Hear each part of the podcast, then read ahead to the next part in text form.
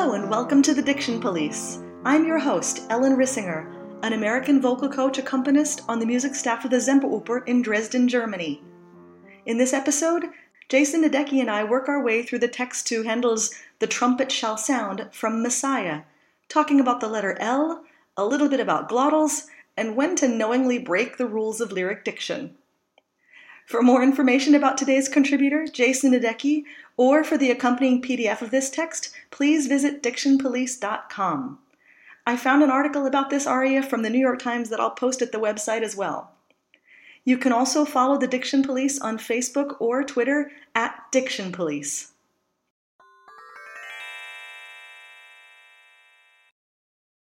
The Trumpet Shall Sound is one of the best known works for voice and trumpet. Nowadays, it's generally performed on a modern piccolo trumpet, which is much different from a Baroque trumpet. They were longer and straighter than the modern piccolo trumpets and did not have valves. It was apparently extremely difficult to play the notes of the scale on this Baroque instrument, and critics even complained about it back in Handel's time.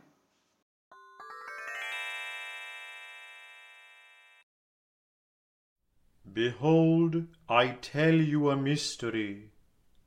We shall not all sleep, but we shall all be changed in a moment, in the twinkling of an eye, at the last trumpet. The trumpet shall sound, and the dead shall be raised incorruptible, and we shall be changed. For this corruptible must put on incorruption, and this mortal must put on immortality.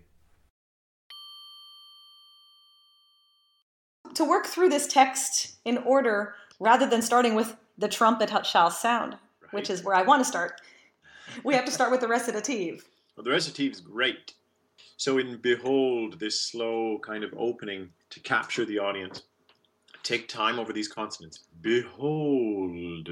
And I really with like the front that. L. Yeah, front L and a good articulated D. Behold. And the pickup note is an unstressed open I, not behold. Yes, in a good uh, a representation, a good production. By this point in the evening, the audience will be very used to hearing these be prefixes. yes. I tell you a mystery. Tell, make sure you keep that as a nice bright uh. You get to a fully formed ooh. Like a hooty owl ooh. Here, you, you have a choice. If the uh, the letter A, gets a glottal or not. I think exactly. I, it's nice to have one.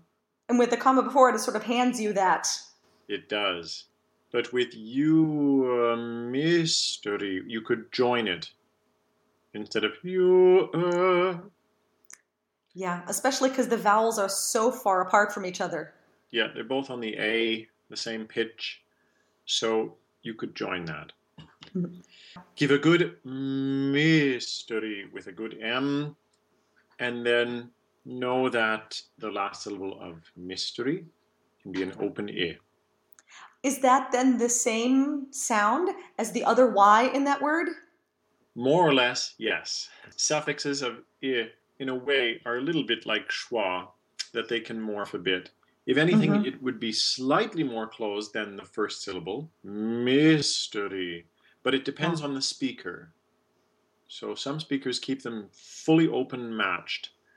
Others, in this British English pronunciation, would head a bit more to E, I think the point is that it should not be a fully formed E like we get in sleep. Right. When you go to the E, it sounds like it's stressed, especially with this octave jump. Mystery. Right. then it sounds like Mr. Mr. Re. we shall not all sleep. There we have a great combination of the the closed E followed by the bright cat vowel, bright L, shall. We shall. Not is that backwards A. which is slowly becoming my favorite vowel. Yes, it's great. As opposed to not all, not all. So here we see back to back the open O of all preceded by the backwards A of not. So you can compare those two rounded vowels. O, o, o, o. So the not, not Yes? is actually slightly more open than all. Yes. It's confusing because it's called an open O. Right. in in British English pronunciation, that's quite a closed sound. Actually, it's still not our closed O, which in English Okay. is O diphthong for singing. Right, with the O with the open U at the end. yes. So we call it open O in comparison to that one, but it's more closed than this short rounded O represented by Mhm. the backwards A symbol. So not all, not all sleep. And now we're about to have the same sort of thing together with the all, shall all. How much do we want to do the glottals in these two sentences? Well, glottals are always a choice. They're not they're never a rule in English. So we could say that the first one, not all sleep, could go together. Of course, you could opt to make it a glottal. But if you did them together in the second setting of the word all in the next line, that one could have a glottal. But we shall all be changed. So that we make slight, a slight difference between them. Yeah, then we'd have a bit of a contrast. We shall not all sleep, but we shall all be changed. Which really points out that word all. Yes, it's a possibility. Although if you wanted to do both or neither of them, that's still an option too, right? Yes, absolutely. We have the closed E, so to speak, diphthong in changed. Just Yeah. to point out that that spelling here is simply with the letter, the vowel letter A. In a moment. That's quick. I think we don't have time to make in a. With a glottal, you mean? Exactly. You could put a glottal on in and then leave it out on the a. In a In moment. Make sure that that nt sounds. Sing on the N for a fraction of a second and release the T. In the twinkling of an eye. Now, there, again, of an eye, what to do with glottals. Right. Maybe on of and I. In the twinkling of an eye. But possibilities are many. What I think we don't want is three in a row. Twinkling of an eye. That's too much. It's too much. It Yeah. It's too broken up. But you could actually do it without any, and it would still be totally understandable. Mm-hmm. Twinkling of an eye. Yes. Yeah. So there again, like you said, it's a choice. We don't have to do it Yes. as long as the text is clear. I love the last four words of this. Yes. And here I really I really want to hear every single sound in order as though it's a diction exercise. Yeah. It's very drawn out, usually in the interpretation, and um, exposed, and sets up this idea of the trumpet sounding. So we have at with a good cat vowel Mhm. and a fully released articulated T. The, keep the neutral. It does not need to be the. So not too much ah sound to it. Right. Then in the word last, that needs to shift in British English to this father vowel, As opposed to the cat vowel. as opposed to what we say in North America with the cat vowel. Mhm. So at will not match with last. Mhm. And to release that T again before Here trumpet. Release the T before trumpet so that we don't hear strumpet. Right. In trumpet, the diction rule is because we have a TR combination, we use the bird R as we've transcribed. Trumpet. Nine times out of ten, including very professional, well respected British basses and baritones, we will hear trumpet. Yes. So, according to the rules, that's wrong. However, I will simply say leave it to the singer if you decide to break the rules. We've shown it correctly with trumpet, but it's it must be said that's not mostly what's done. Right.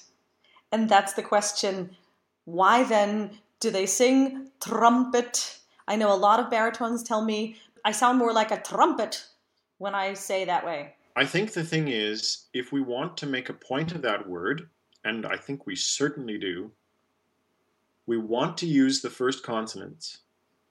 Right. Rightly so. If we use that first R and it's a bird R, we're lengthening an R, Yeah. which does not feel right. And so we have this dilemma, and that's why people, you know, without going through these analyzed steps that I've just done, that is why people sing the trumpet. And I have to say, it doesn't bother me in that case because it is so, in a way, like we had walked and darkness. We've been talking about these suffixes that can become eh when they're drawn up Mhm. sort of breaking this rule of weak endings. Here, breaking the rule of the tr does not put me off all that much.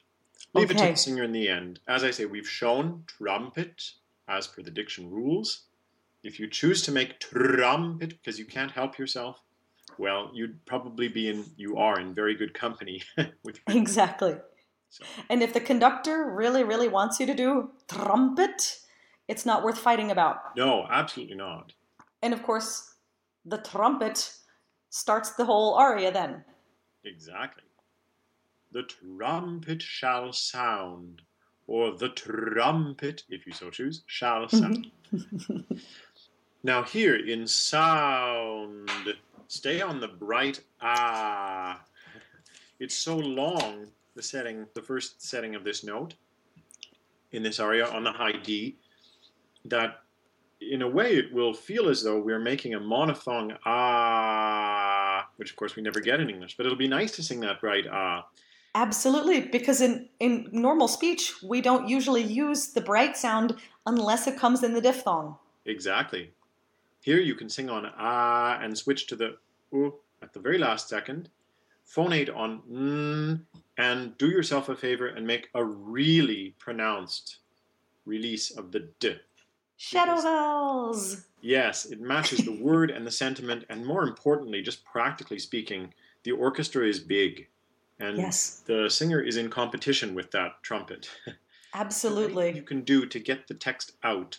I mean, it's it's very often repeated in this, so that makes it easier uh, for the public to to understand what you're saying. There's not a whole lot of text.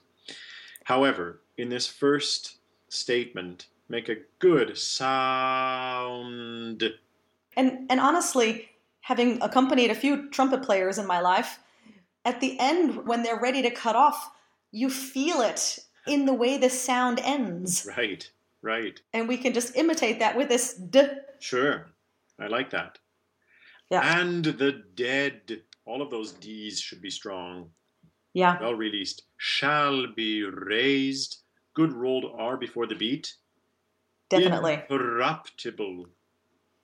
We don't need to make an O sound. Incorruptible. Look that up in a pronouncing dictionary. There's no kind of evidence to say, even in a drawn out setting, that it, that O is right. You do hear it an awful lot, though. You do, because I think people see an O Right. and they try to make an O. I'd say instead head for the K and the R. Incorruptible. Yeah, that gives you more license to roll that R in the middle of the word. Yes. And this in also has its own secondary stress. So we really need that incorruptible. Incorruptible. Yes.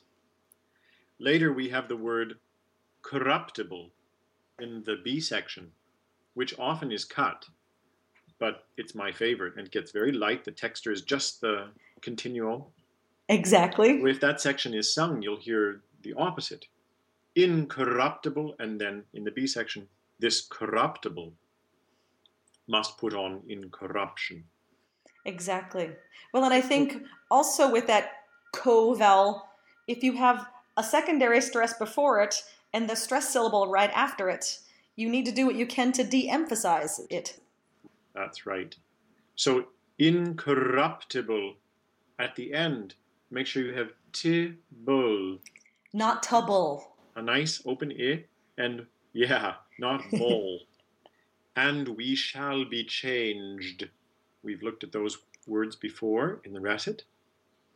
Then in that B section, for this corruptible must put on. Now, put on will change from our North American put on. We have a rounded U before that, and then a T that is nicely articulated. I would say very wet. Yeah. Put on. Put on. On is that backwards A that's rounded. Right? So not on. Right. For, without an R, is going to be like mortal in the next line. And this mortal, with a right L again, must put on immortality. Tal stays that ah, the cat vowel. Don't shift Yeah. immortality or anything else. Immortality. And the liti can match with open eye. Okay. What's interesting to me with immortality is that here, even though the im also has the secondary stress, and tality is the stressed part of it, we still have the open O in the middle of it and not the schwa that we have in incorruption. Yes, yes, this stays with with the vowels as shown, and in the long melisma you'll be singing on an a. So don't Morta. immorta, immorta. Make peace with that ah and enjoy singing on that melisma. Tality. Yeah, it's nice and bright and it's easier to sing then. Yeah, not tality, but tality.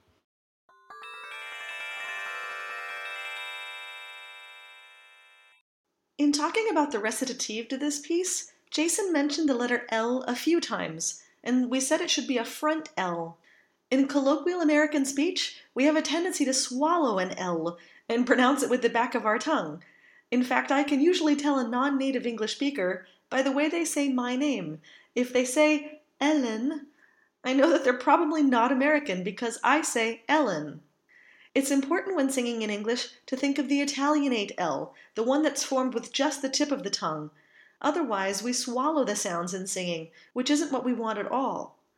Instead of behold, we need to think behold. And I find that words like shall and all really trip us up, so make sure to keep the L's forward and Italianate. We also made a big deal about the words with the cat vowel, the phonetic letter AE, and words that make that shift, like lost. If it's feeling very pretentious to you to sing this way, just remember that Handel was writing for the British received pronunciation.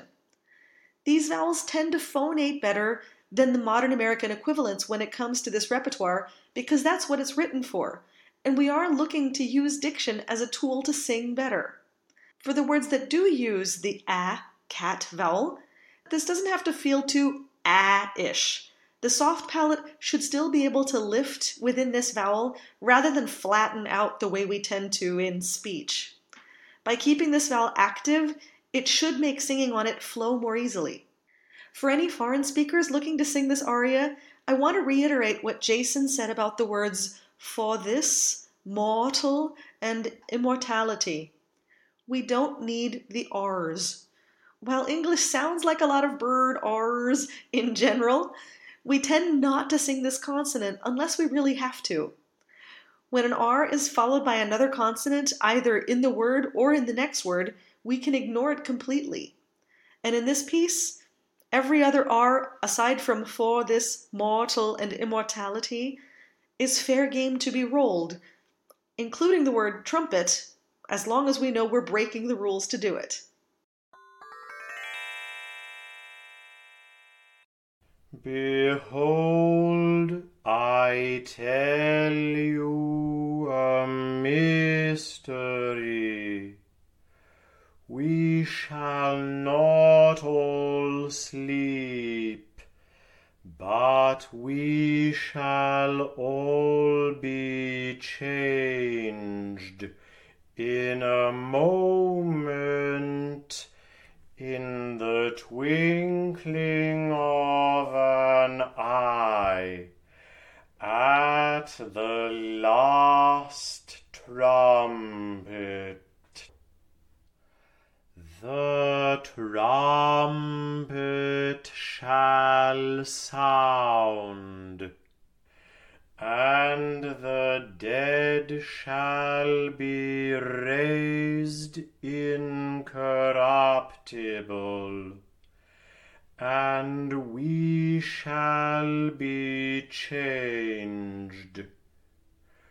For this corruptible must put on incorruption, and this mortal must put on immortality.